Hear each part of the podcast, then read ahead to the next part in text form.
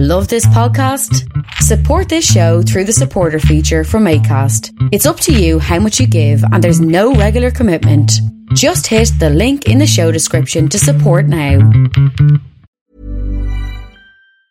There's never been a faster or easier way to start your weight loss journey than with PlushCare. PlushCare accepts most insurance plans and gives you online access to board-certified physicians who can prescribe FDA-approved weight loss medications like Wegovy and Zepbound for those who qualify. Take charge of your health and speak with a board-certified physician about a weight loss plan that's right for you. Get started today at plushcare.com slash weight loss. That's plushcare.com slash weight loss. plushcare.com slash weight loss. Hey, it's Ryan Reynolds, and I'm here with Keith, co star of my upcoming film, If, only in theaters, May 17th. Do you want to tell people the big news? All right, I'll do it. Sign up now and you'll get unlimited for $15 a month and six months of Paramount Plus Essential Plan on us. Mintmobile.com slash switch. Upfront payment of $45 equivalent to $15 per month. Unlimited over 40 gigabytes per month. Face lower speeds. Videos at 480p. Active Mint customers by 531.24 get six months of Paramount Plus Essential Plan. Auto renews after six months. Offer ends May 31st, 2024. Separate Paramount Plus registration required. Terms and conditions apply if rated PG. Please consider supporting Black Women United YEG for the protection and advancement of black women and girls in Alberta. You can learn more about them at bwunited.ca. Uh, they are always looking for donations and volunteers. So please, again, support Black Women United YEG for the protection and advancement of black women and girls in Alberta. Again, that website is bwunited.ca. Hey, this is Adam from Toronto, and I support Creative Control because Vish is full stop one of the best arts interviewers in Canada, or anywhere in the world, really. He approaches every episode like he's known the artist for years, creating a conversational atmosphere that gets straight to the heart of the work. No one else in podcasting gets it quite right like he does, with a mixture of meticulous research, wise artistic insights, and well humored personal connections. I proudly support Vish and Creative Control on Patreon. You should too. To make your flexible monthly donation to Creative Control, please visit patreon.com slash creative control today.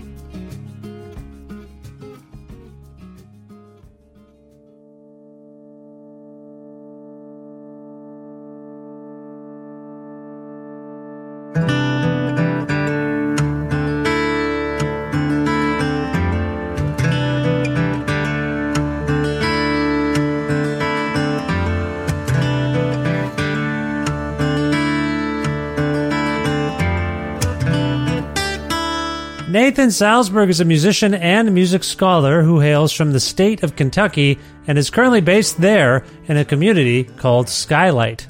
The curator of the Alan Lomax Archive at the Association for Cultural Equity, Salsburg has been working on digitizing the recordings and works of Lomax for almost 20 years. In 2016, he began writing and adapting songs based in and exploring his Jewish faith, which has culminated in a beautiful new album featuring contributions by his wife, Joan Shelley, and friends like Will Oldham, James Elkington, and Spencer Tweedy, among others. The record is called Psalms. It's available worldwide on August 20th, 2021, via No Quarter, and it prompted Nathan and I to have a nice chat about living in Kentucky, his work for the Alan Lomax Archive, and the legacy of the late noted documentarian. Working at Will Oldham's house, reconnecting with Judaism and the story behind Psalms, why the late David Berman's work is so significant for Jewish creativity, working on new music with Joan Shelley, future plans, and much more. A part of the Entertainment One network with the support of listeners like you who follow and subscribe to this podcast and spread the word about it and make flexible monthly donations at patreon.com slash creative control with additional support from Blackbird Music, a well-stocked record store with locations in Edmonton and Calgary, Alberta, and friendly staff who will happily help you source special orders for hard-to-find titles, which you can learn more about at their website, blackbird.ca, plus in kind support from Pizza Trocadero, The Bookshelf, and Planet Bean Coffee in Guelph, Ontario, and Granddad's Donuts in Hamilton, Ontario. This is the 630th episode of Creative Control, featuring the lovely and talented Nathan Salsburg, with your host, me, Vish Khanna.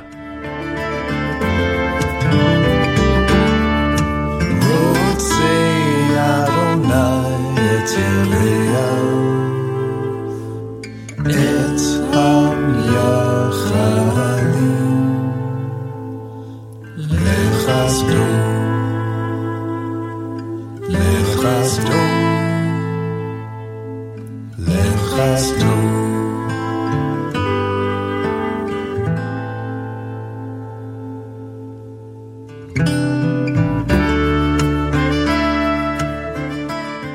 Nathan. How you doing? Hi, Vish. Doing well. Thank you.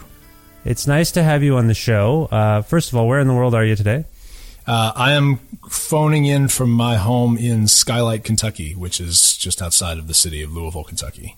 Nice. Skylight is an interesting name. How long has it had the names? I think of skylights as relatively recent inventions. I'm by recent I mean a hundred years old, maybe. But is, do you know what I mean? Do you know what? Do, do, what is the connotation for you? What, why is it called skylight? I do know what you mean. Actually, there's a book called Kentucky Place Names that has Skylight in it, but it doesn't give the provenance of the name. I think it's it's been it's been Skylight since the 1880s, and I think it has to do. I can't confirm this, but with uh, we're Louisville is in a valley, in a river valley, the Ohio River Valley, and Skylight Uh-huh. is uh, as you move east into the county of Oldham County, and you you, you you gain the slightest bit of elevation, but I think there's something about being in skylight where the, the, the sky opens up a little bit more. You're out of the, you know, the, the very modest depths of the valley that Louisville, you know, the, the conurbation inhabits. I see. I think that has something to do with it. I don't know, but it is. We're actually theoretically in the, the city of Goshen. And the Skylight post office has been gone since the 19 teens or something. But we love the name so much that we have. There's still a sign that says Skylight as you enter our area, so we, we hold on to it fairly fairly intensely. I see. We So there's. very, uh, I see. Okay, so there have been some nominal shifts, so to speak, but I will say also, now that you've described it and I've thought about it more, first of all, I apologize if I insensitively connected it to a skylight in a roof of any kind, a car. I guess in a car it's called a sunroof. There's a skylight. Or moonroof. Or moonroof. Yeah, that's weird. It depends on the time of day. They've made a whole thing, and it depends on what time of day it is. Is it a moonroof or a sun? Anyway, skylight is actually, now that you've described it, it's a beautiful idea. It's a beautiful name. So I understand why you would you would hang on to it, I guess. How long have you been in that area, actually? Well, I, I've lived most of my life in the in, in Louisville proper, from the ages of four to eighteen, and then the ages from of twenty nine till now. I'm forty three now. But my wife Joan and her mother bought this place, which is a former tree farm um, that sort of grew over over fifteen or so years. Bought it uh, maybe seven years ago, and it luckily is just beyond the reaches of exurban development, or at least the I think the desires or the abilities of the ex-urban developers. So um, they were able to get it at a good price, and it's on 40 acres. It's really, it's very phenomenally beautiful, and it's cool because there's still some visual sense of the tree farm itself. You know, there are long rows of ginkgos, long rows of various walnuts and oaks, lots of strange ornamentals, but lots of things are grown over. So there is sort of a sense of a secret garden. Um, and we were able, I've sort of lived here full time the past two years, and we were able to, you know, we were able to COVID here, which was a massive, massive gift. Yeah, it's a beautiful part of the country. I've been to Kentucky uh, at least once, and into Louisville and uh, Lexington. I guess uh, I was on a tour, so those names stick out for me. But I, I remember thinking it was a lovely part of the country, so I, I can understand why you'd you'd you'd stay. Has anything ever come close to compelling you to leaving, moving somewhere else? Oh, absolutely. I mean, certainly the political situation in the state is a cause for severe hand wringing and self reflection. I mean, I've imagined, uh, you know, I've imagined moving to a civilized country like Canada. Imagine moving to Scotland. Um, Yeah.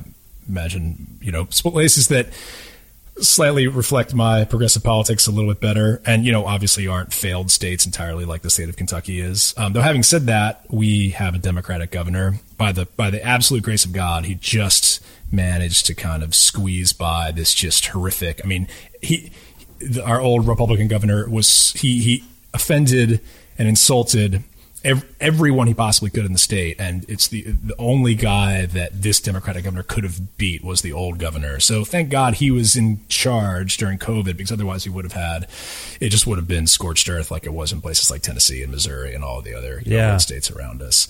And you know that being said, Kentucky is the closest thing that I have to a home, and we have lots of wonderful friends here and family here, and you know there's the sense that one needs to make commitments to places like this. You know, electoral commitments, social commitments, cultural commitments, the places that raised us. And, you know, it's important to not cut and run and try to make our contributions as best we can here. That being said, you know, we've got a baby now, and in the years to come, who knows where we'll find ourselves. But uh, Yeah. for now, it's it's definitely home. It's true. Having children can uh, make you move to a place that feels better. But then, in my own experience, having moved from Ontario to Alberta in the last year or so, you realize it's kind of bad everywhere. Does that make sense? Oh yeah, oh yeah, sure.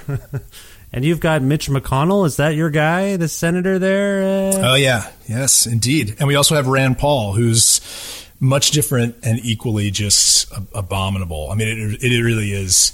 It, I mean, there's nothing to be said for it. We have a really, there's a really great young African American state representative named Charles Booker, Yeah. who is who ran and and you know very slightly came up short in the Democratic primary last year to run against Mitch McConnell in the general Senate election.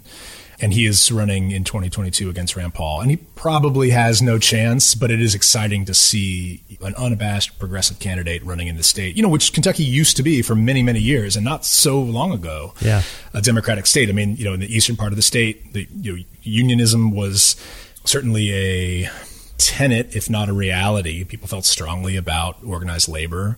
There was a history of that in the mining regions of the East and the West. And, um, you know, it's just been just the cultural stuff that's turned Kentucky more red. There's lots of people they say who, if everyone voted in Kentucky, we might actually still be a Democratic state, but lots of folks don't vote. So the hope is Charles Booker can sort of inspire some younger generations and some disenfranchised people in the state to, to get involved. But I certainly don't have my hopes up.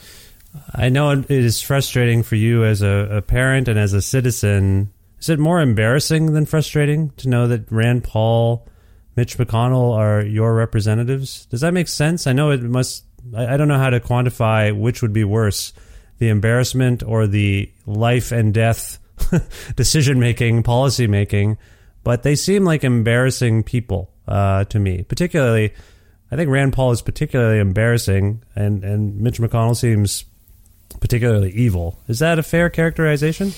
Yeah, I, mean, I think the embarrassment is really to the, the species less and less to uh, you know the, the the the Kentuckian in me. I'm embarrassed for, of them as a human being, as an ethical Yeah. human being acting in the world and thinking and feeling in the world. And you know, a lot of people obviously have a lot of harsh words to say about Kentuckians themselves who have consistently voted these people into office. I mean, McConnell's been in office since the early '80s. It's just incredible. But he, you know, he knows how to work the levers of power. He knows how to grease the hands that need greasing in the state, and uh, you know, he's done enough to make people think that he's made contributions to the state and made people's lives better. Which I don't think, you know, by any reasonable metric can be confirmed, but people feel that way, and it's hard to argue with that. But you know, the fact is, is that but disenfranchisement in the state is real. And so when people sort of blame Kentuckians for voting against their interests, I think it's much more complicated than that because there are so many people in the state who have just given up entirely. And we do remain one of the poorest and least healthy, least educated states in the union.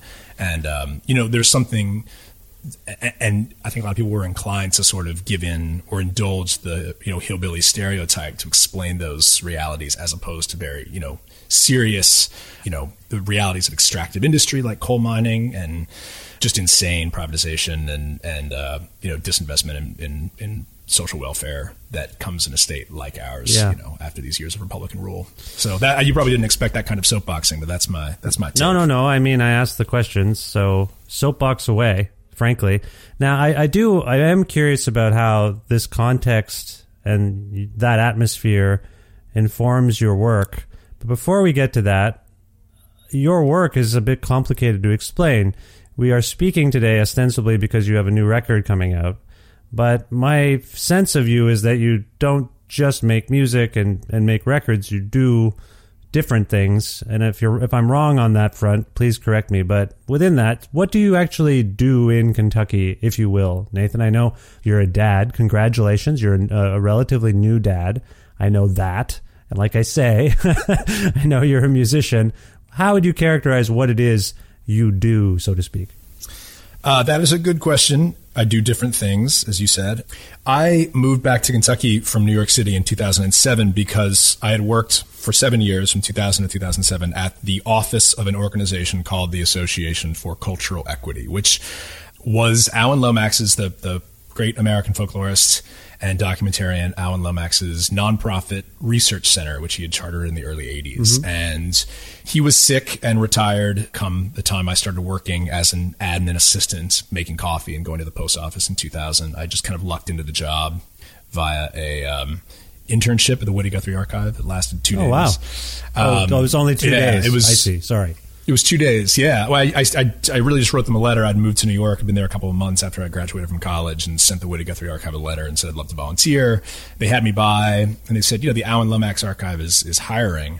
Um, and I just sent them a letter. I mean, I know I, I still virtually have no technical, you know, official technical bona fides or academic bona fides. I was just a, just, just a fan and kind of learned as I went. And I started, you know, doing just the most menial labor it was at a time when the Lomax material, which comprised this thing called the Alan Lomax Archive, was being digitized by Alan's daughter, his only child, Anna Lomax, mm-hmm. who was a visionary folklorist and ethnomusicologist in her own right. The idea was that so Alan Lomax and his father John Lomax made all of these recordings in the 30s and 40s under the auspices of the Library of Congress, what they called then the Archive of American Folk Song, mm-hmm. and Lomax left the employ of the library in 1944 or so. And then everything that he recorded independently, so from 1946 on through 1991 when he made his last recordings, all of that material was part of his independent archive. So over the sort of early 2000s, Anna Lomax raised money to digitize all of his material, and then it was all accessioned by the Library of Congress, by the archive there. So all the Lomax stuff became sort of united there in DC. So, sorry, my wife is here at the door. That's okay. Oh, okay. grabbing the dog. Yeah, she's getting the dog. Go, dog. See you, Dwight. Sorry, the dog's being picked up. The dog. The dog's name is Dwight.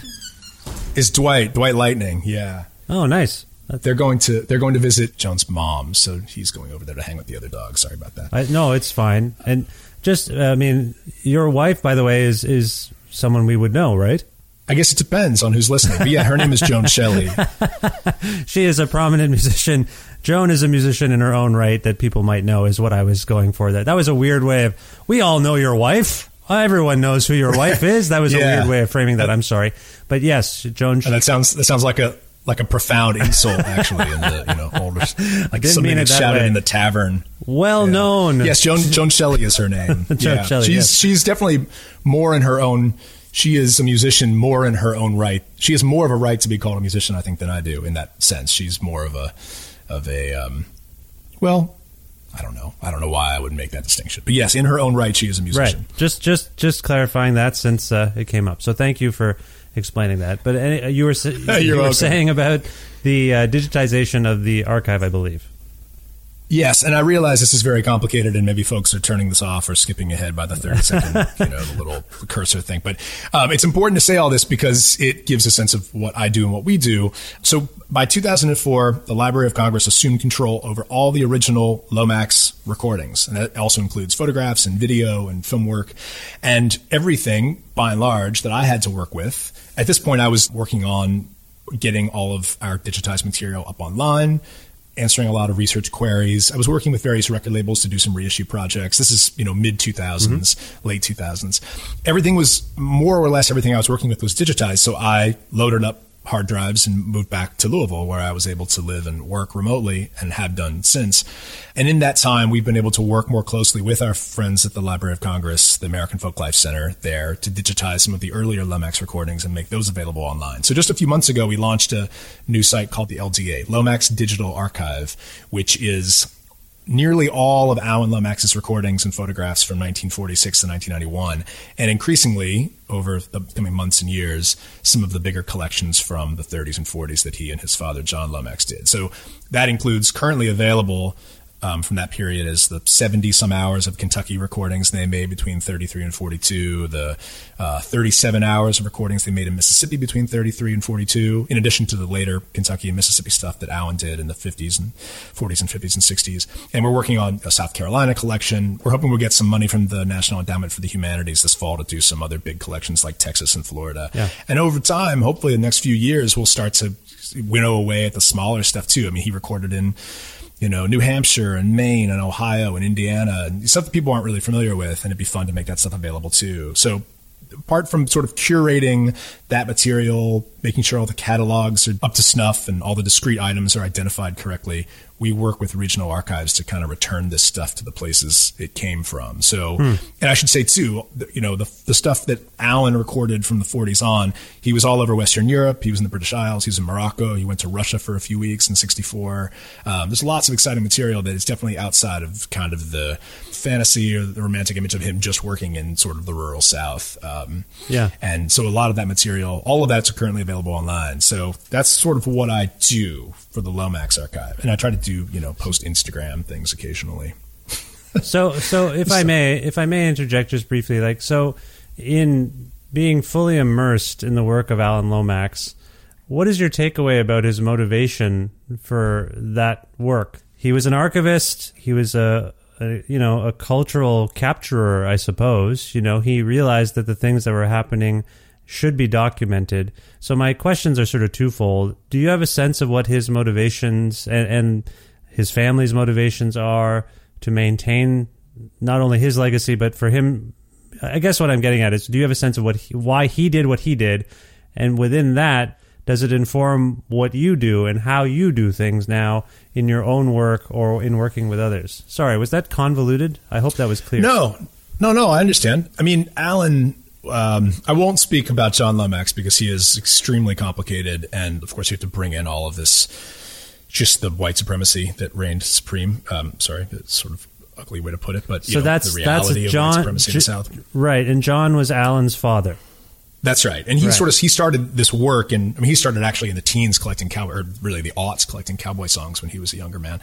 But Alan, the, the interesting thing is that so John really approached it from a very kind of. Uh, uh, from a romantic sense of remembering when he was a boy in rural Bosque County, Texas, in the 1880s, 70s, and 80s, remembering like, mean, he was not a raving racist, but he did, of course, like, there's no way around it. I mean, he fundamentally saw, I think, African Americans as not entirely capable of bearing the burdens of full citizenship, say, but mm-hmm. loved the music. I mean, he cared deeply about African American music and was interested in, and was dedicated to preserving it.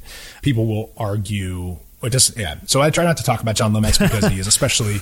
I could go on and on, but that's not the point. Alan, interestingly, was totally the opposite politically. I mean, he went to Harvard in '32, where there was a lot of activity around Bloody Harlan, the strikes in Harlan County, Kentucky, um, where there was an ultimately unsuccessful drive, unionization drive against the the coal bosses, and he became radicalized then. And he and his father for years were really at loggerheads politically. And Alan was always a progressive. And I, what he saw fundamentally from a very young age, and he started recording with his dad and he was 17 and 18, was that he what the work they were doing was doing is was giving a voice to the voiceless. I mean, the idea was that all these people were basically shut out of the the communication system, you know, the, the, the, cultural conversation and their contributions to American identity and American culture were not being, I mean, certainly not being in, included in the conversation, not being respected, not being even, you know, able, you weren't able to access them in any meaningful way. So what they were doing, the documentation was not just about documentation and depositing at the Library of Congress, but about access and also about Alan was really interested in, you know, the idea of, of uh, improving morale and letting people know this stuff is valuable. And come the 50s and 60s, when he had the opportunity to do so, he would play back the recordings that he made for folks. And as he would say in his kind of overblown way, he would also, you know, frequently speak in hyperbolic terms. But, you know, they heard that what they were doing was as good as anything on the radio. And he called that sort of awkwardly cultural feedback.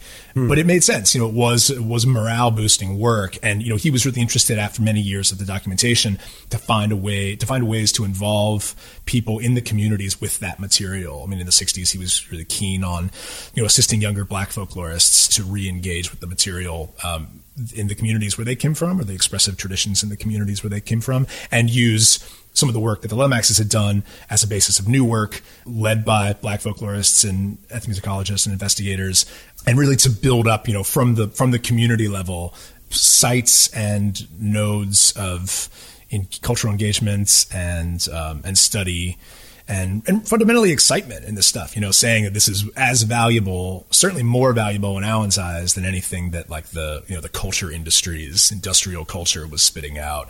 And he was working at a time when the culture industries were really increasing in their reach and power. I mean, of course, in come the late 1930s, phonographic records had already been you know a mass market product for over 20 years, but he was really keen on trying to get, and, and, and John in particular, you know, his idea was that he needed to go out and collect specifically black folklore, black folk song before the radio somehow, you know, sullied it somehow, like watered it down, distilled it. But Alan had a more keen so sense. There, there, there was an interest or, or, or a cognizance about commodification then, even then, and and within that, like the, I know that by by circumstance there there were a lot of field recordings, which meant, you know, not optimal fidelity, not optimal sound.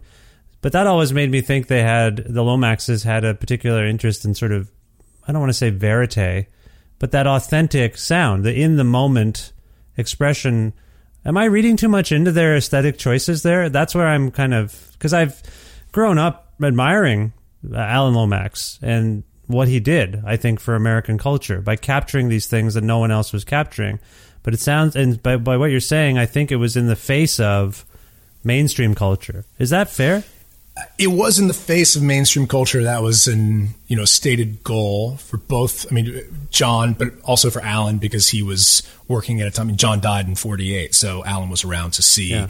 Um, you know, really ramping up sort of mass market media. I mean, John was around to see it too, but Alan embraced new technology. I mean, he embraced the tape machine. He embraced the long playing record. He was really active in radio in the 1940s. I mean, he saw instead of, you know, as the conservatives would put it, standing astride history and yelling stop. I mean, he saw himself taking advantage of all these technologies at the service of the folk, so to speak.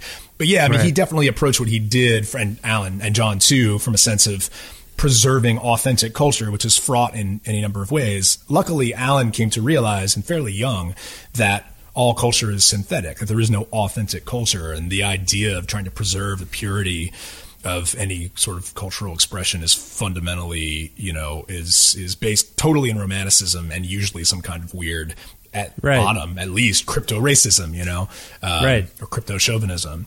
So yeah, he was, and you know, he wasn't he wasn't afraid. It's funny he gets a bad rap for somehow that his aesthetic decisions of who to record somehow reflect a demand for purity that like commercial records in the 20s and 30s don't. That somehow when people like all the hillbillies and you know rural African Americans and urban African Americans too were putting quote unquote folk music on commercial records in the 20s and 30s that because they had the profit motive somehow those performances are more authentic than what Alan did.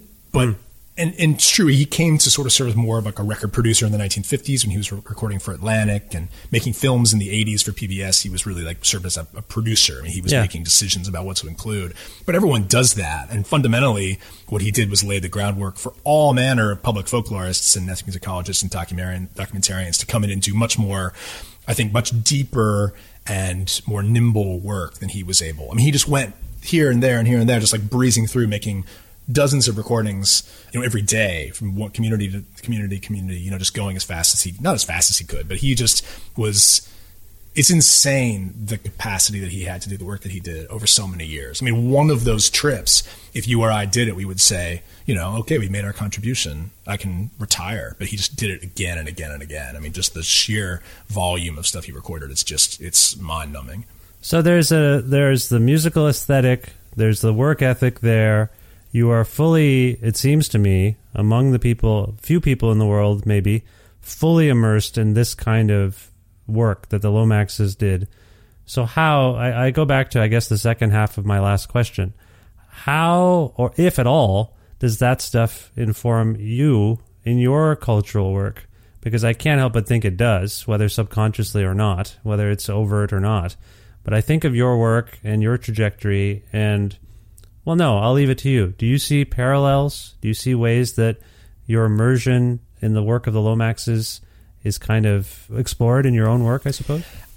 I feel like I'm maybe least equipped to, to make that call. I mean, I'm sure, obviously there, there are many influences of things that I've listened to and things that I've enjoyed and, and ways that I've thought about the Lomaxes material and also just, you know, sort of vernacular music in the Americas and elsewhere over the past 20, 20 odd years while I've been doing this stuff professionally. And, and no doubt that's reflected in the music that I make. But I did sort of make a concerted effort. Well, I'm not concerted, but there were a number of years when I first started working at the archive between about 2000 and 2005 or six that I sort of stopped playing music. I mean, I wasn't I wasn't making really any good music before then anyway. Um, but I sort of stopped playing with the intention of becoming a better listener and sort of devoting myself to listening to what, learning how to be a listener to the music of that Alan and John recorded. And again, you know, sort of non-commercial music in, in general. And uh, it's, it's funny, you know, a lot of people who get into this stuff, they, if they play music, they are keen to replicate it. I mean, we think about certainly in the American idiom, I mean, the folk revival of the 50s and on was really about trying to sort of, you know, slavishly recreate these performances as best they could, you know, and down to wearing the dungarees, you know, that Tom Ashley might have worn when he made his yeah. record in 1928. And that's never really attracted me. There's a certainly there's worth in that, and some amazing records were made, wonderful music, and very talented performers made that music for many years in America. I mean, of course, there's if Bob Dylan, you might argue, was one of those figures.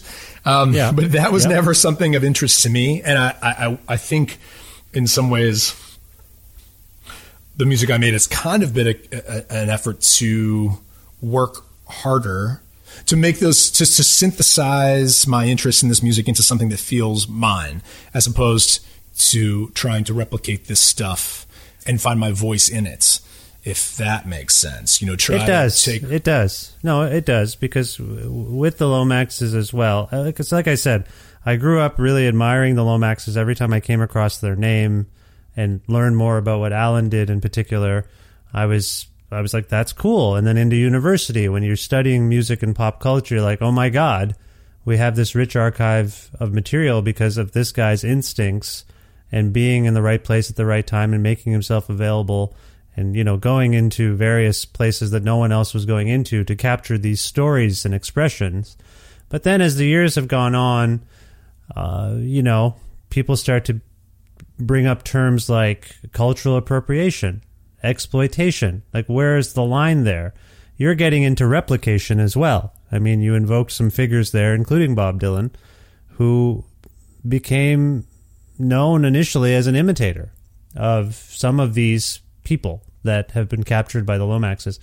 So I get what you're saying. I feel like there's a lot of complications swimming around in this celebration, if you will, because I feel like personally, my take, I think the Lomaxes, Alan anyway, was celebrating these cultures, these marginalized cultures on some level by trying to document them.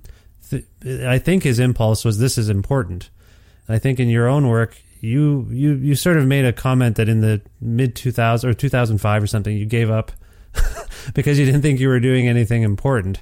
Um, but that's maybe probably you being hard on yourself, but probably also maybe recognizing you didn't have your own voice yet. Is that fair? You didn't. You felt like maybe you were copying people, and this wasn't satisfying on some level.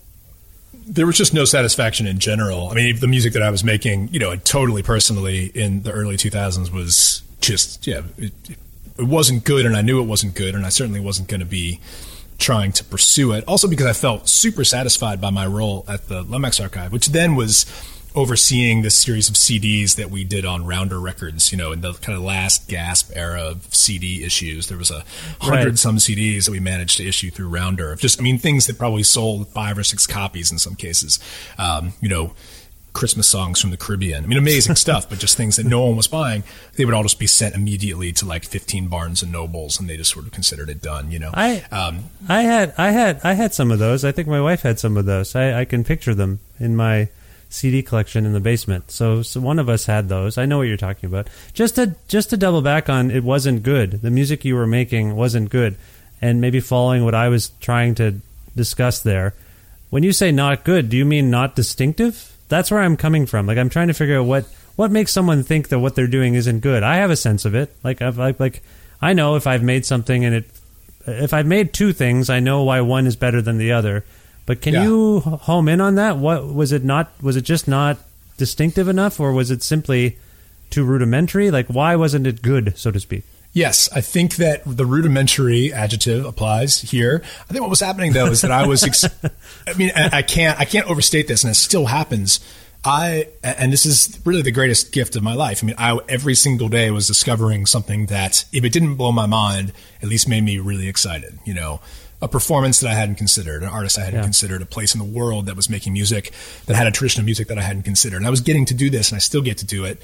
I'm on paternity leave right now, but when that's over, you know, I, I, it, it happens in my work, and I get paid not much, but I get paid to do that, to ex- have these experiences.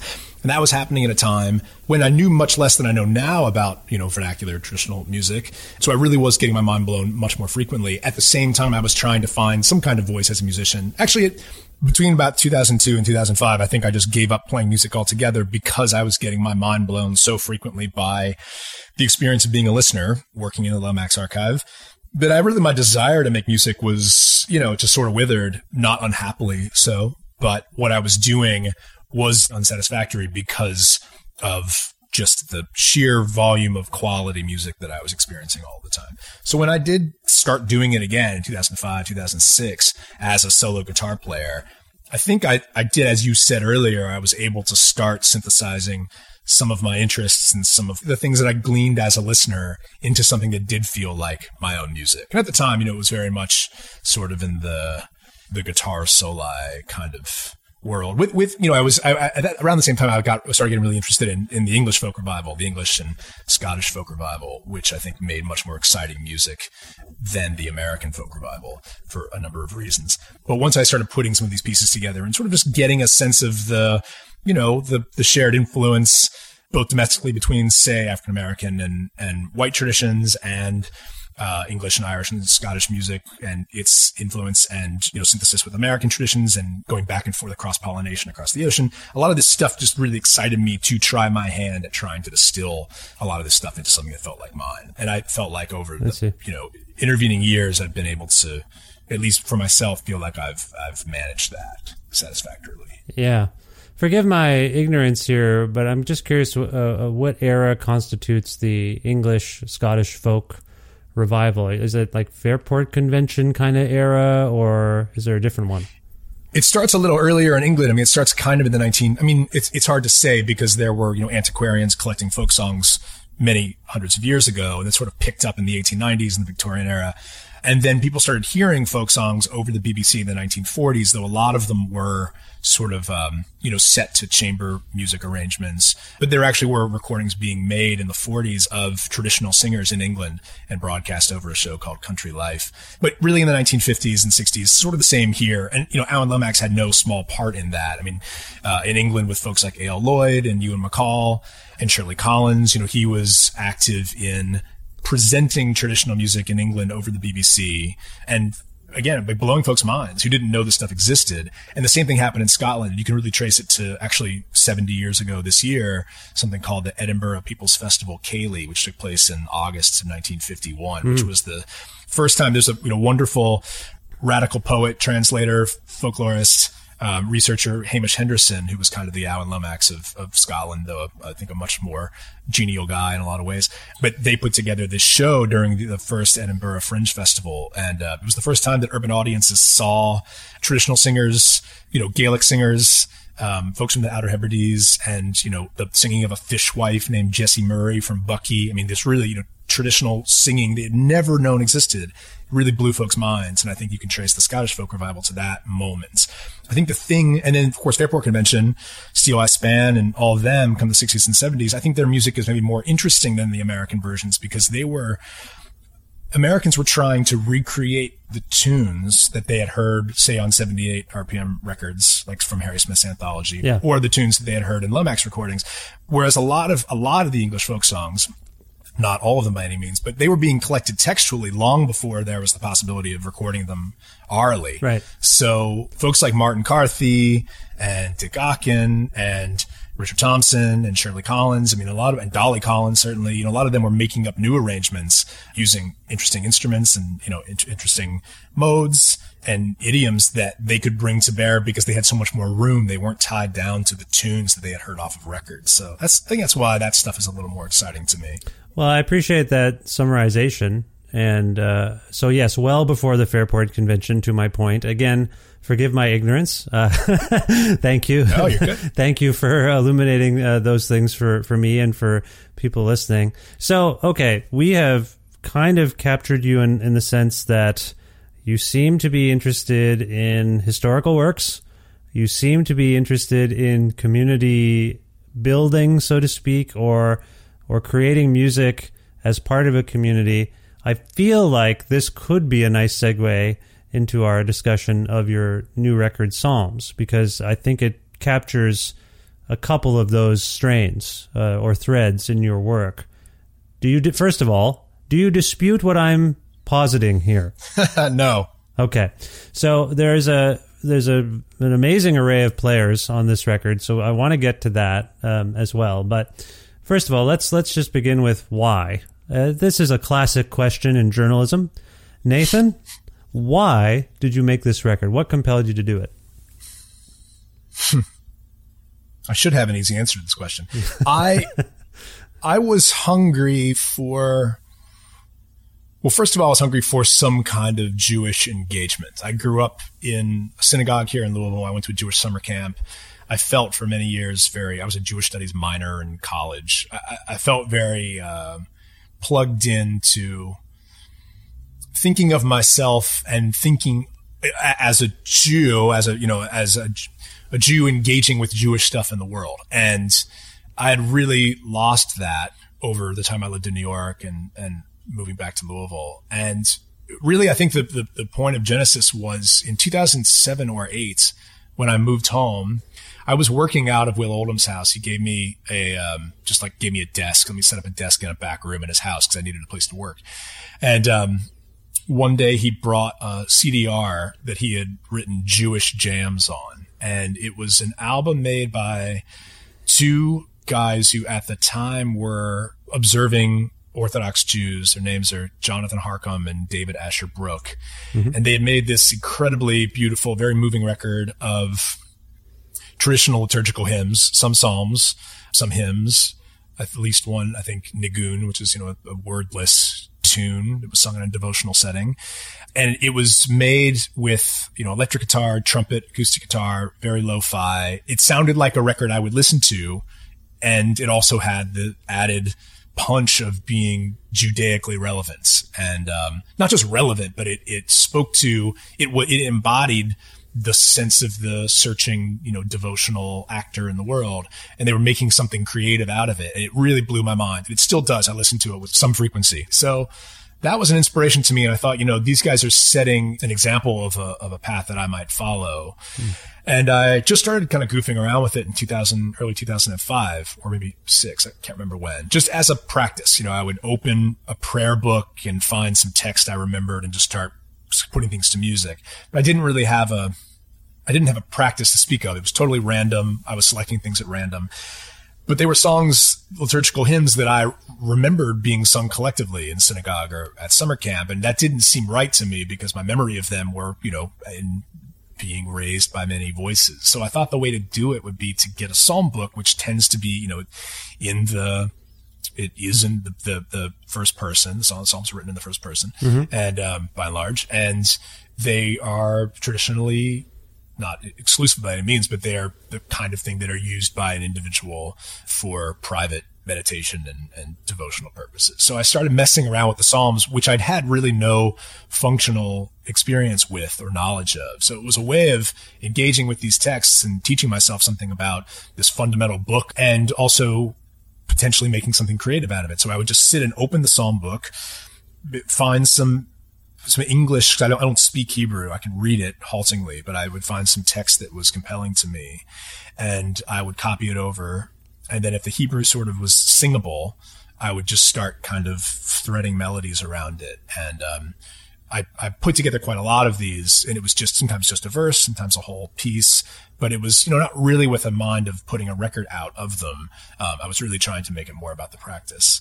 And uh, right. uh, that's how it, that's how it took shape.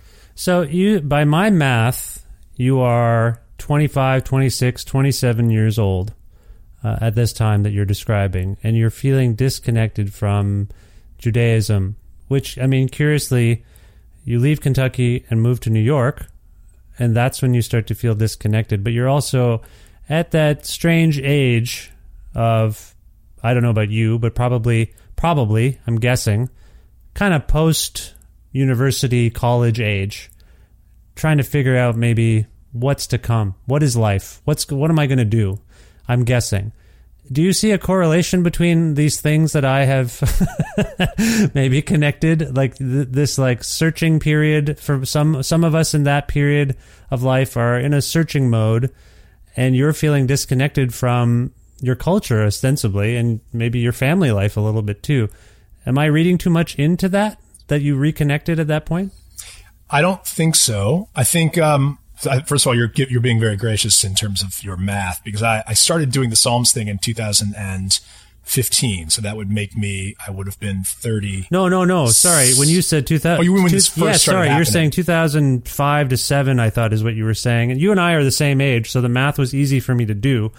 Um, But I think. Uh, that's where I was coming from, not the not this project in particular. Oh, I see what But you mean. You're you're saying your first sort of glimmer of wait a minute, this is part of me, but I've lost it. What is this? Like, am I correct that that's around in that in that age age frame, time frame? Yeah, that's a that's a very yes. That's a actually that's very astute because living in New York means that you can plug into all kinds of aesthetically Jewish things. You know, you can eat knishes and you can go to Russ and Daughters and you can go to Barney Greengrass and you can, heaven forbid, go to synagogue, which I think I did once the seven years I lived Yeah. in New York. But you know, you can, there are ways that you can feel Jewish just by, you know, being around lots of Jewish references, you know, lots of Judaic things that are happening. You can go see Andy Statman play at the Charles Street Synagogue. There, I you know, was gen- I was gently trying to suggest that it seems odd to me that you would feel less connected to your Jewish heritage in New York and had to go back to Kentucky to really immerse yourself. That's I Yeah, didn't want that's- to I didn't want to put too fine a point on that, but that's where I was coming from.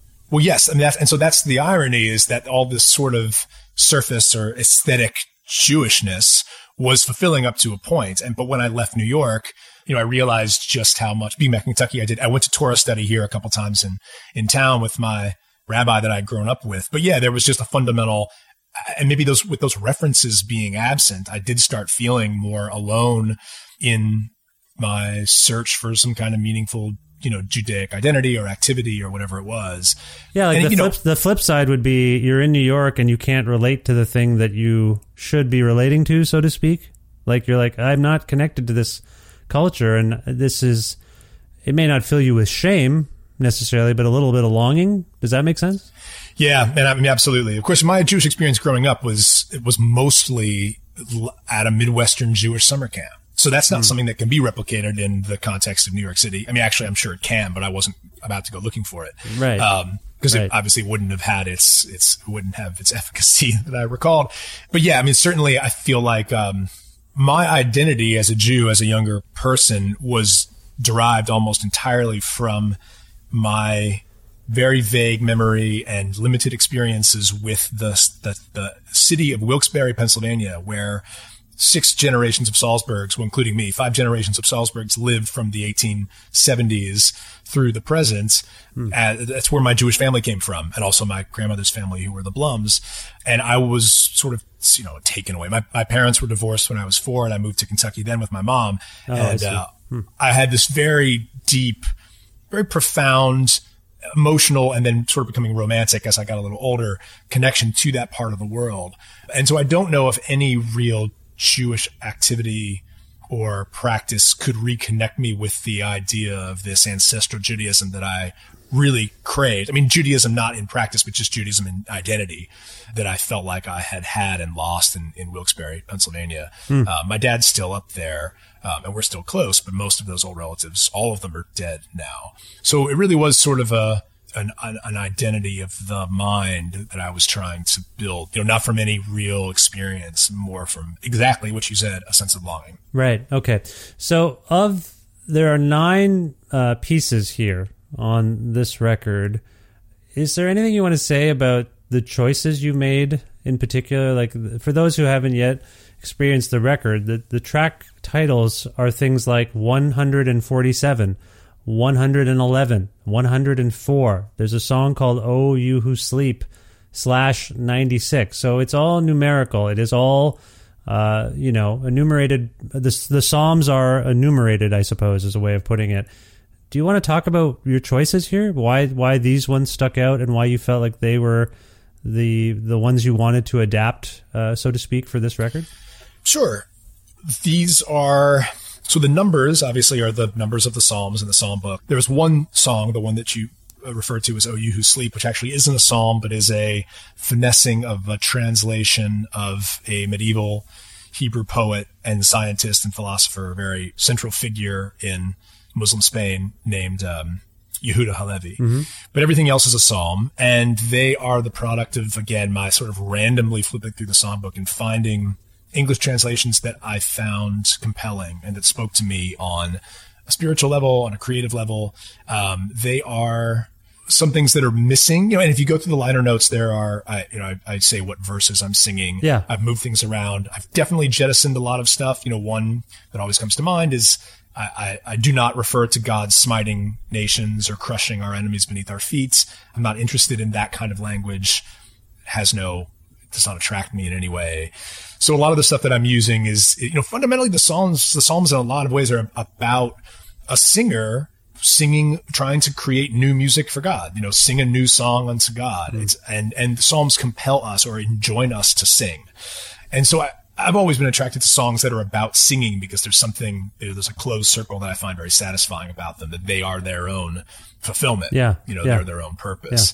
Um, and because I was looking to make Jewish music, I was looking for fundamentally a, creati- a creative experience.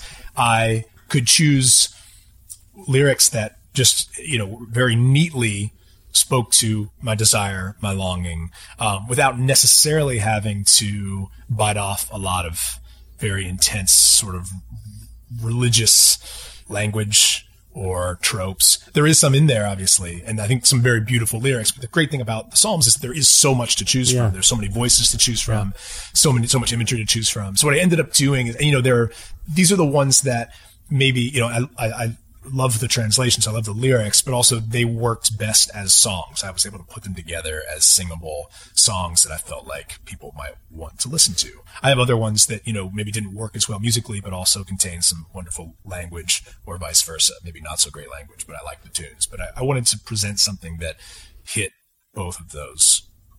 Am I wrong in suggesting that psalms are are designed inherently to be sort of musically adapted? Is that a wrong reading of?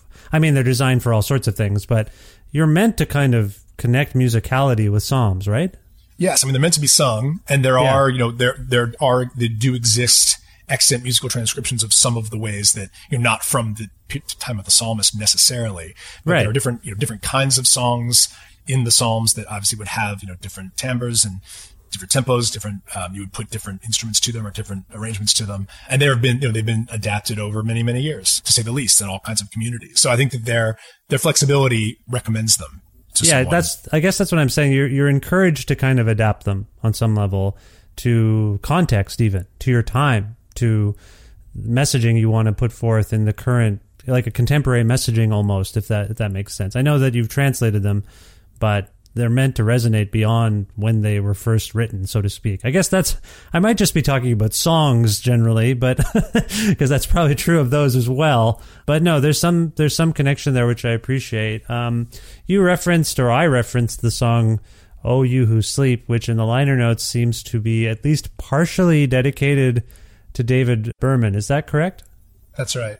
Now, what what is the? Mo- I I noticed that it's. I- Am I right to say it was partially uh, dedicated to him? Can you explain that?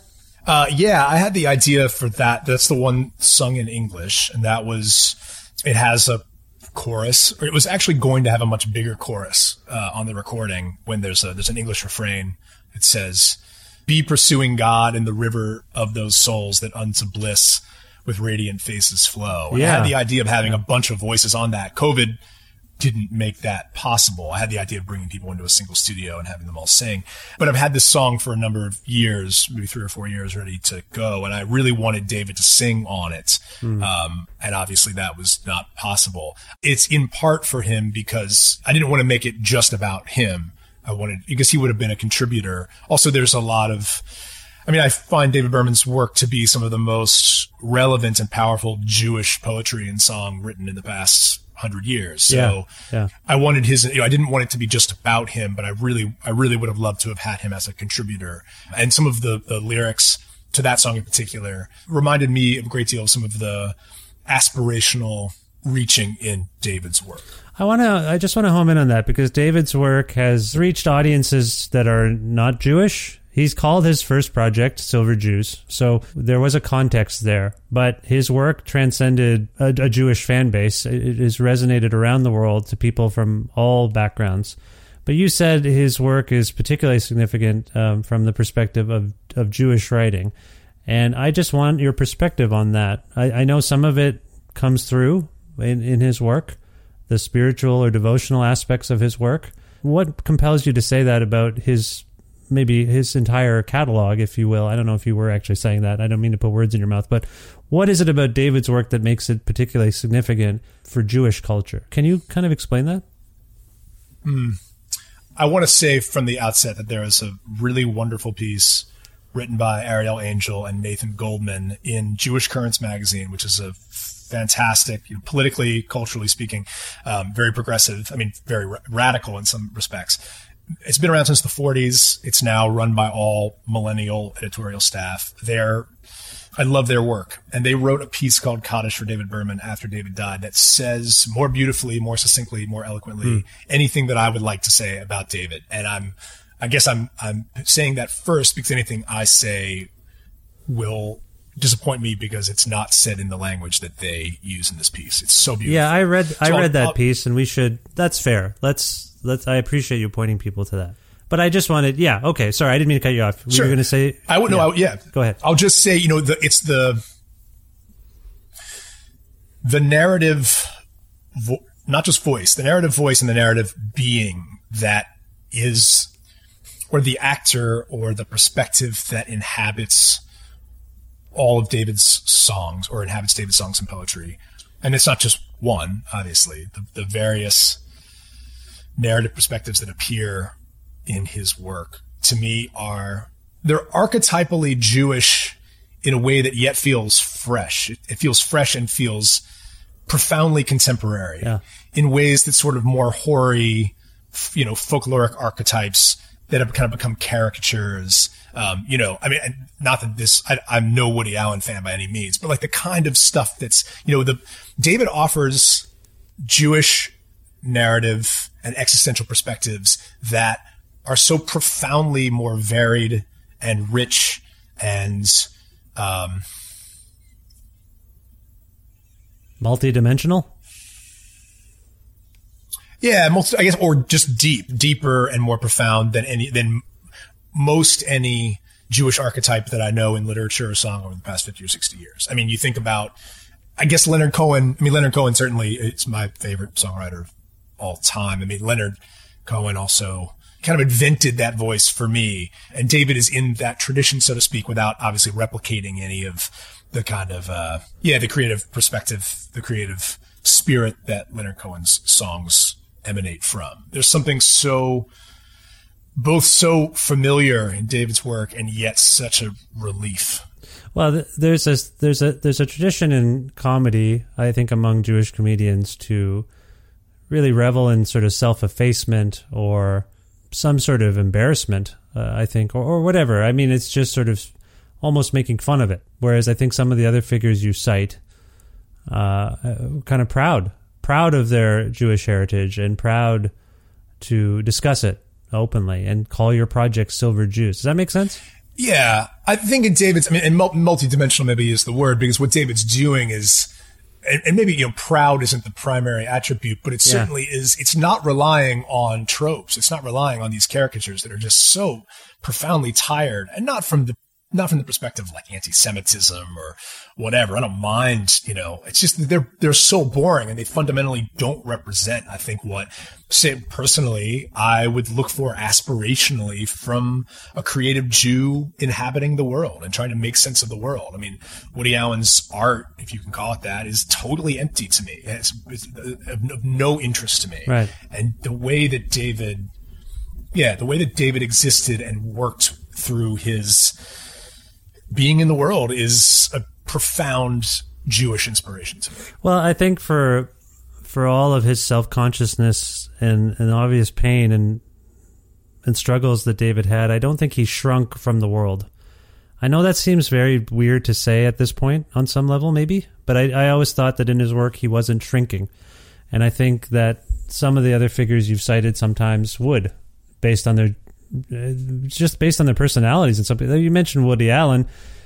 I mean, David had his neuroses for sure, obviously, I think, but I think he also was he stood tall, if that makes sense. I'm I'm struggling to uh, articulate it, but I feel like that's what some of us took away from his work is that it was bold and inventive and there was assertion in it, if that makes sense. Yeah, and it was funny in a way that didn't demean it, that didn't Yes. make a joke of it. It could be Yes. funny without being a joke, and that's what it could be hilarious without being a joke, and that's something that you know. I think of the Eastern European wedding tradition of the Badkin, who was like the kind of the jester who would come, and he was the one who could make jokes at the expense of the groom and the bride and the rabbi.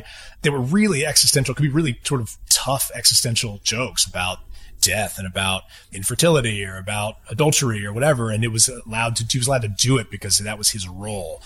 Um, and it was, people would laugh, but it wasn't funny. And I feel like there's a demeaning of, you know, Jewish comedy takes many forms, but the way that, you know, when you think of someone like, Tevye, you know, who appears in Fiddler on the Roof, but also in Shalom Aleichem stories, Tevye the Dairyman. And, and there's such a, you know, embracing the absolute absurd and the really existentially fraught in a way that's both really sort of light and airy and profoundly heavy, you know, like Yeah. very, very, Yeah. very Yeah. deep and heavy. Yeah. Well, I think that captures David in a lot of ways as well. So I appreciate your insights there. I want to ask a little bit about these the collaborators on this record. I alluded to them earlier, and I'm hoping we can discuss uh, some of those relationships and, and collaborations. But I do want to harken back to something you said about Will Oldham setting up a, a bit of an office space for you. How do you know Will? How did you come to know Will? And uh, and how often have you worked with him? Uh, I know that that's a long history, so we don't have to get into every every iteration of that. But um, yeah, let's just start there. How do you know Will exactly?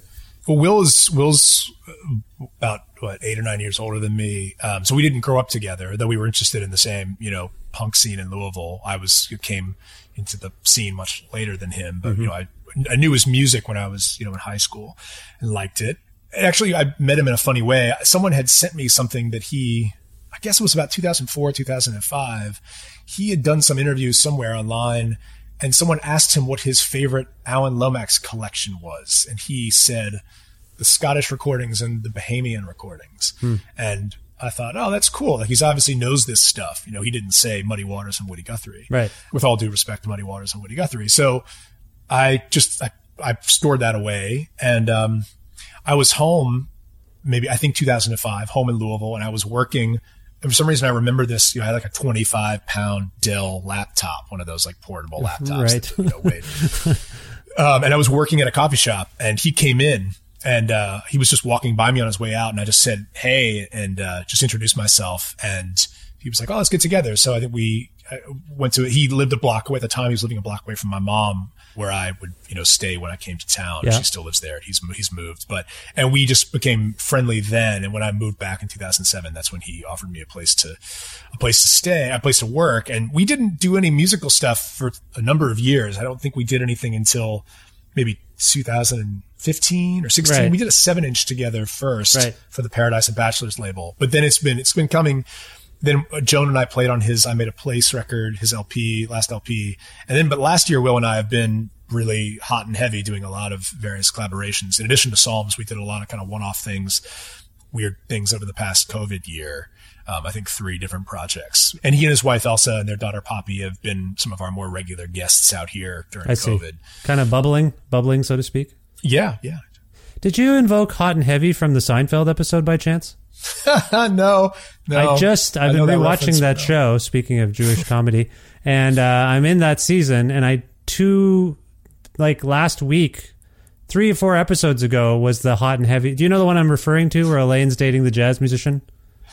no. Oh, sorry. Do you do you know that show? Do you ever watch? I, I know the show, but yeah, I don't know the reference. I'm, I'm Okay, eager to sorry. hear what it is, though. Sorry, uh, Jerry accidentally tells a fellow musician that uh, Elaine and the band leader are getting really hot and heavy, and Elaine blows up because she feels like hot and heavy is not a an uh, appropriate uh, characterization of their relationship, and that it gives the the band leader the wrong idea. So then she's all fretting about it, and then he writes a song for her called "Hot and Heavy." Sorry, you said "Hot and Heavy," and I immediately went to that episode. This is a terrible tangent, but it uh, suggests uh, sort of intimacy. So you and Will have been hot and heavy, is what you're saying.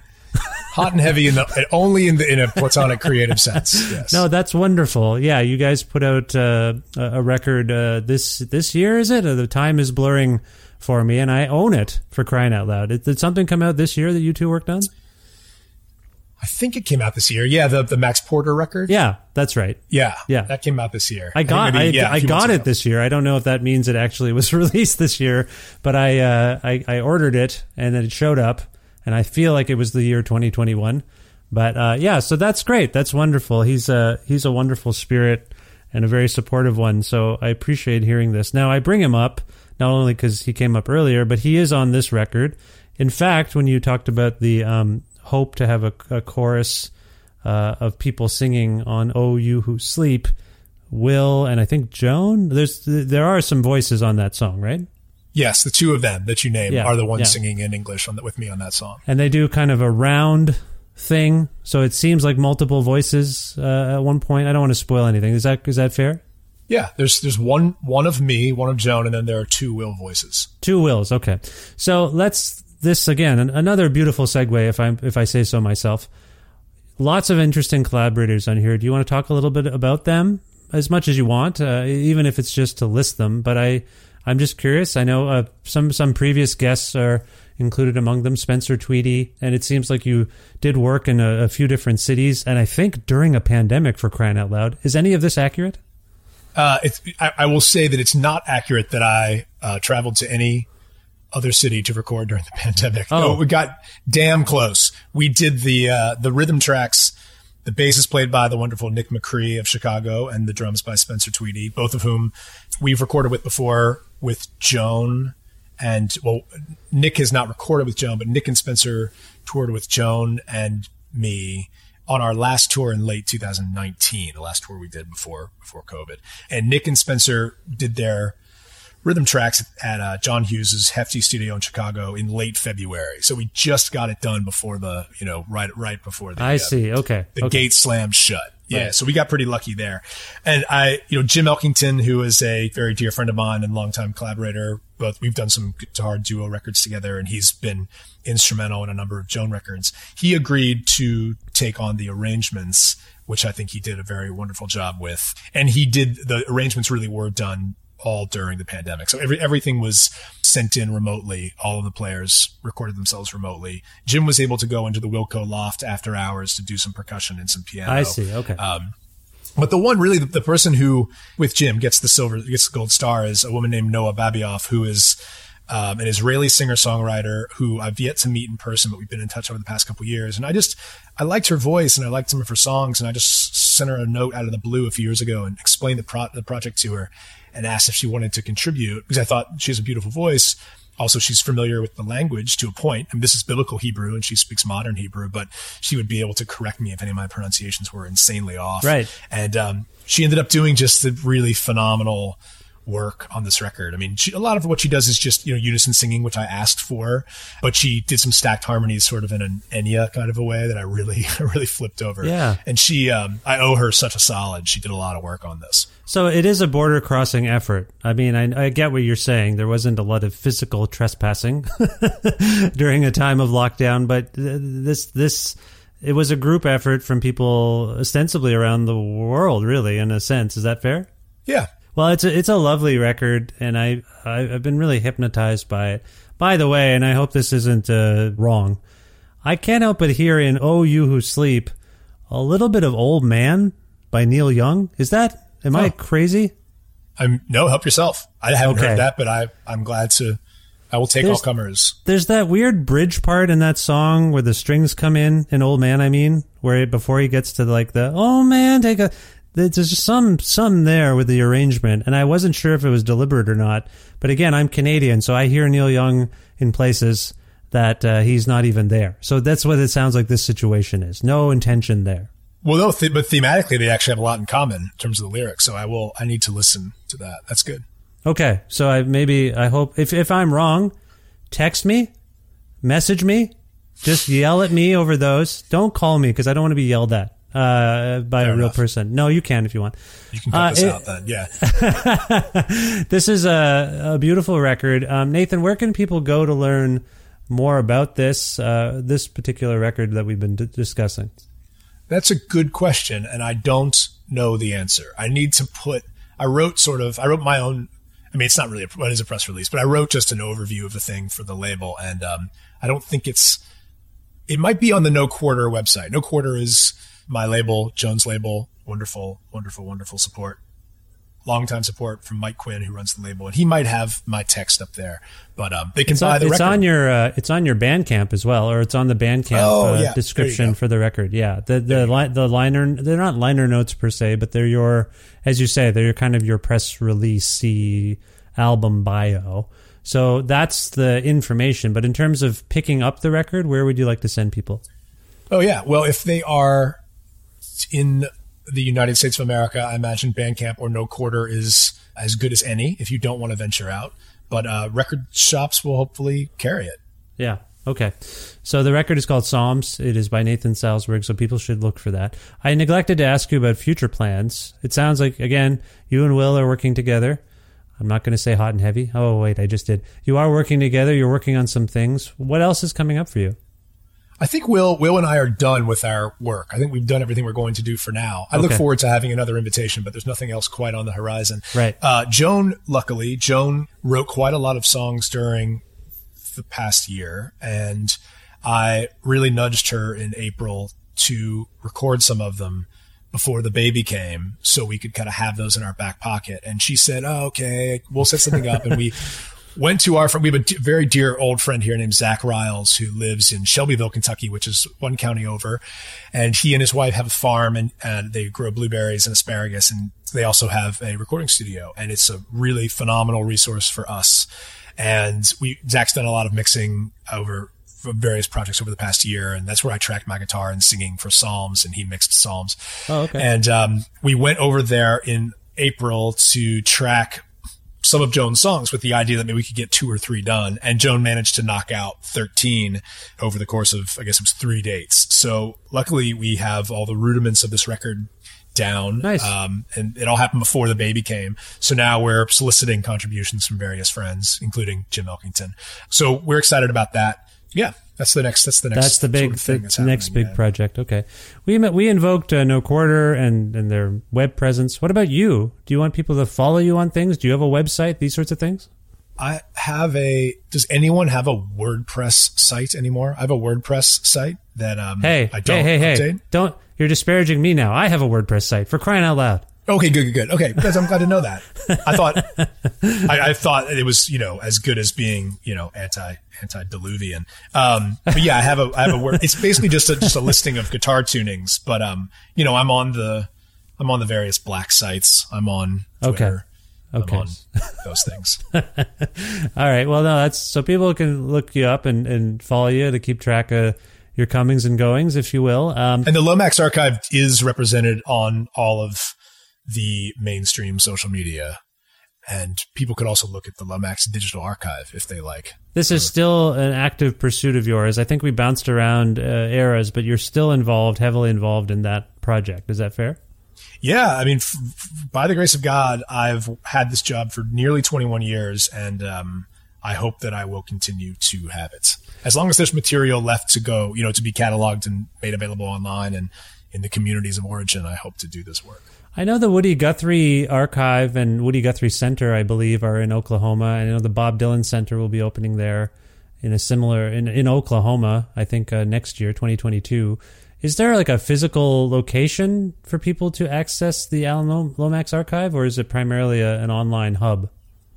So what we're concerned with is an online hub, but all the physical material is well not not all accessible but if folks wanted to do in-person research they can go to the reading room at the library of congress at the american folklife center at the library of congress to do research with lomax's journals to look at the original disc sleeves to listen to material that is not currently digitized. They have everything duplicated to reel-to-reel tape. It was done in the 60s and 70s so you can they'll, they'll roll out some big ampex machine that you can listen to tape dubs on.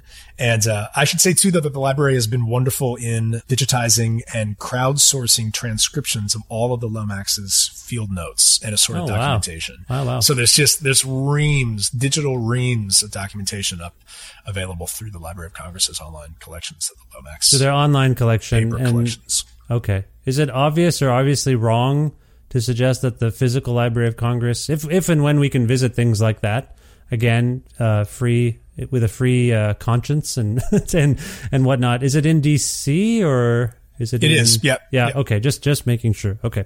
Sorry, we've been bouncing around a little bit. I I do want to ask you if it's permissible and desirable to feature a song from Psalms for people to hear right now. And I wonder if if if so, do you mind choosing one and, and maybe telling us why it came to mind? Sure. Let me think about it.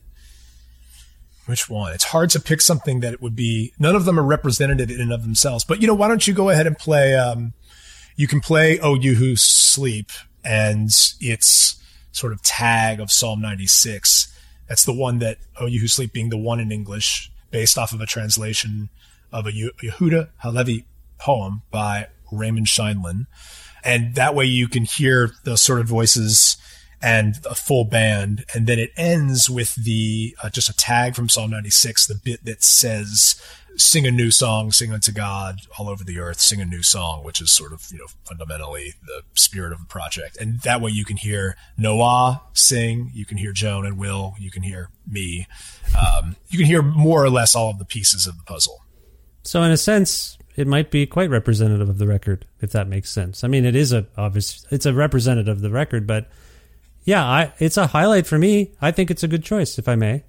I take it back. I think it is representative. Thank you. Yes, you're right. This is uh, "Oh You Who Sleep," uh, tagged with uh, Psalm 96 by Nathan Salsburg from his beautiful new album Psalms. Uh, Nathan, this was a tremendous pleasure for me. I hope you enjoyed yourself, and I wish you the best of luck with everything in the future. Thank you for your time today. Thank you, Vish, and I wish you Godspeed today, um, serving the needs of your son's birthday. That's right. For those who don't know, my son is 10 as we're speaking. Happy birthday, Levon. Thank you, Nathan. I'll pass your wishes on to him as well. Wonderful. Appreciate it.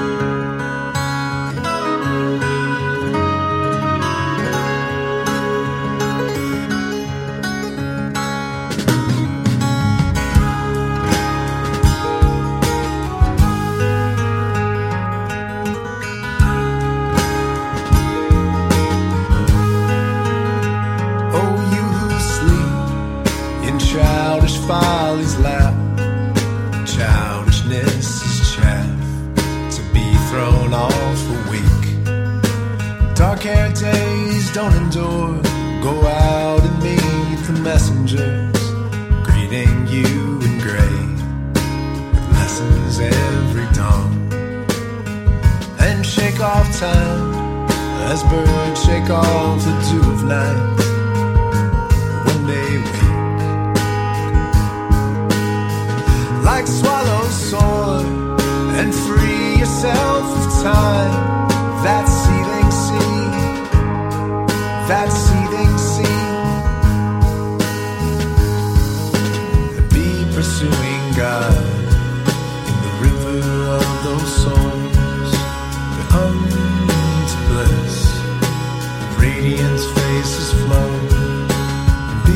Pursuing God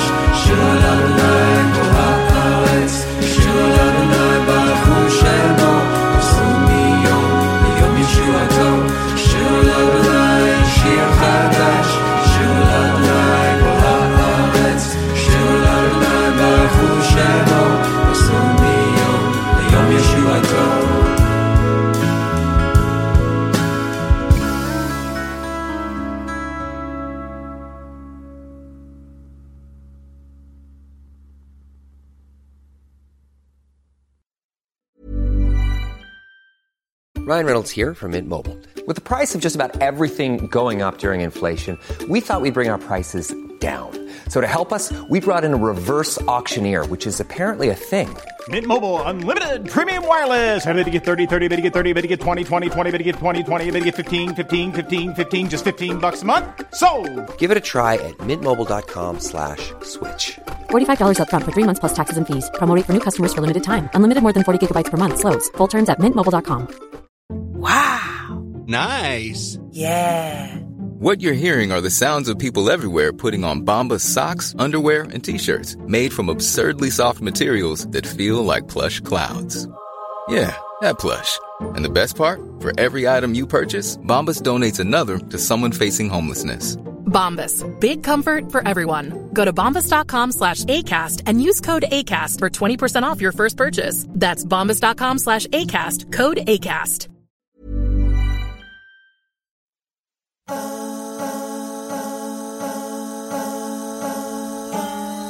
Oh, that was a lovely chat, I thought, with Nathan Salsburg. Thank you, Nathan, for appearing on this, the 630th episode of Creative Control, which is part of the Entertainment One Podcast Network and is available wherever you get your podcasts.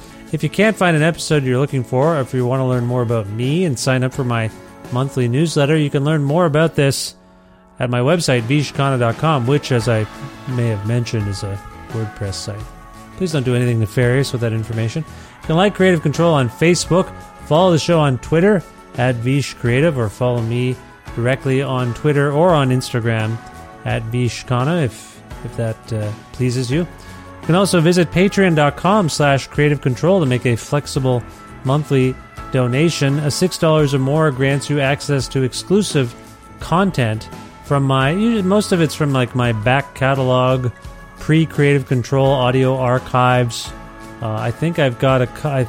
there's a bunch of the stuff already, which if you six dollars or more, you can access it. And I think there's like an old Will Oldham interview up there, Hal Willner, uh, Sufjan Stevens. There's lots of interesting, I think, interesting stuff there. Killer Mike, I think. I don't have the archives in front of me, but anyway, uh, you can learn more about it uh, at patreon.com slash creative control. Oh, and if you want to receive a creative control t-shirt, uh, please message me on Patreon and I'll get you one while supplies last. Thanks again to the fine Alberta record retailer Blackbird Music, which you can learn more about and place special orders at uh, via their website there, blackbird.ca. I'd also like to thank Pizza Trocadero, The Bookshelf, and Planet Bean Coffee in Guelph, Ontario, and Granddad's Donuts in Hamilton, Ontario for their in-kind support for this show. Thanks as always to my friend Jim Guthrie for lending me some music uh, for the show. You can learn more about Jim at jimguthrie.org. And finally, thank you for listening to this episode with Nathan Salsburg. Please check out his album, Psalms. It is very, very lovely. Oh, and thanks to Will Oldham. Will connected Nathan and I, so thank you, Will, for suggesting this. And uh, hope you're listening to this. I don't know if you're listening this far, if you listened at all, but thanks, Will. Uh, what was I saying there? Oh, yeah, thanks to you. Thank you for listening to this episode, for subscribing to Creative Control, the podcast, perhaps telling your friends about the show and suggesting they do the same things that you do, which is listen and subscribe and spread the word about it. And that's it. I will talk to you very soon. I hope you're well. Goodbye for now.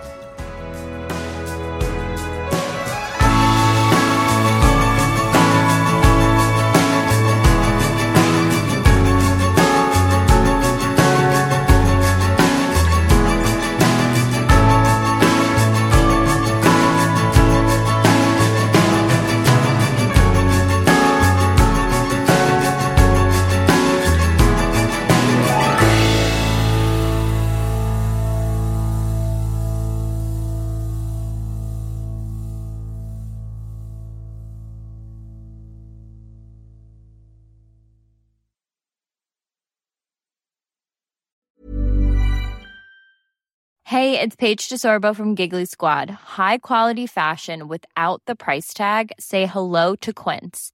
I'm snagging high-end essentials like cozy cashmere sweaters, sleek leather jackets, fine jewelry, and so much more. With Quince being 50 to 80% less than similar brands.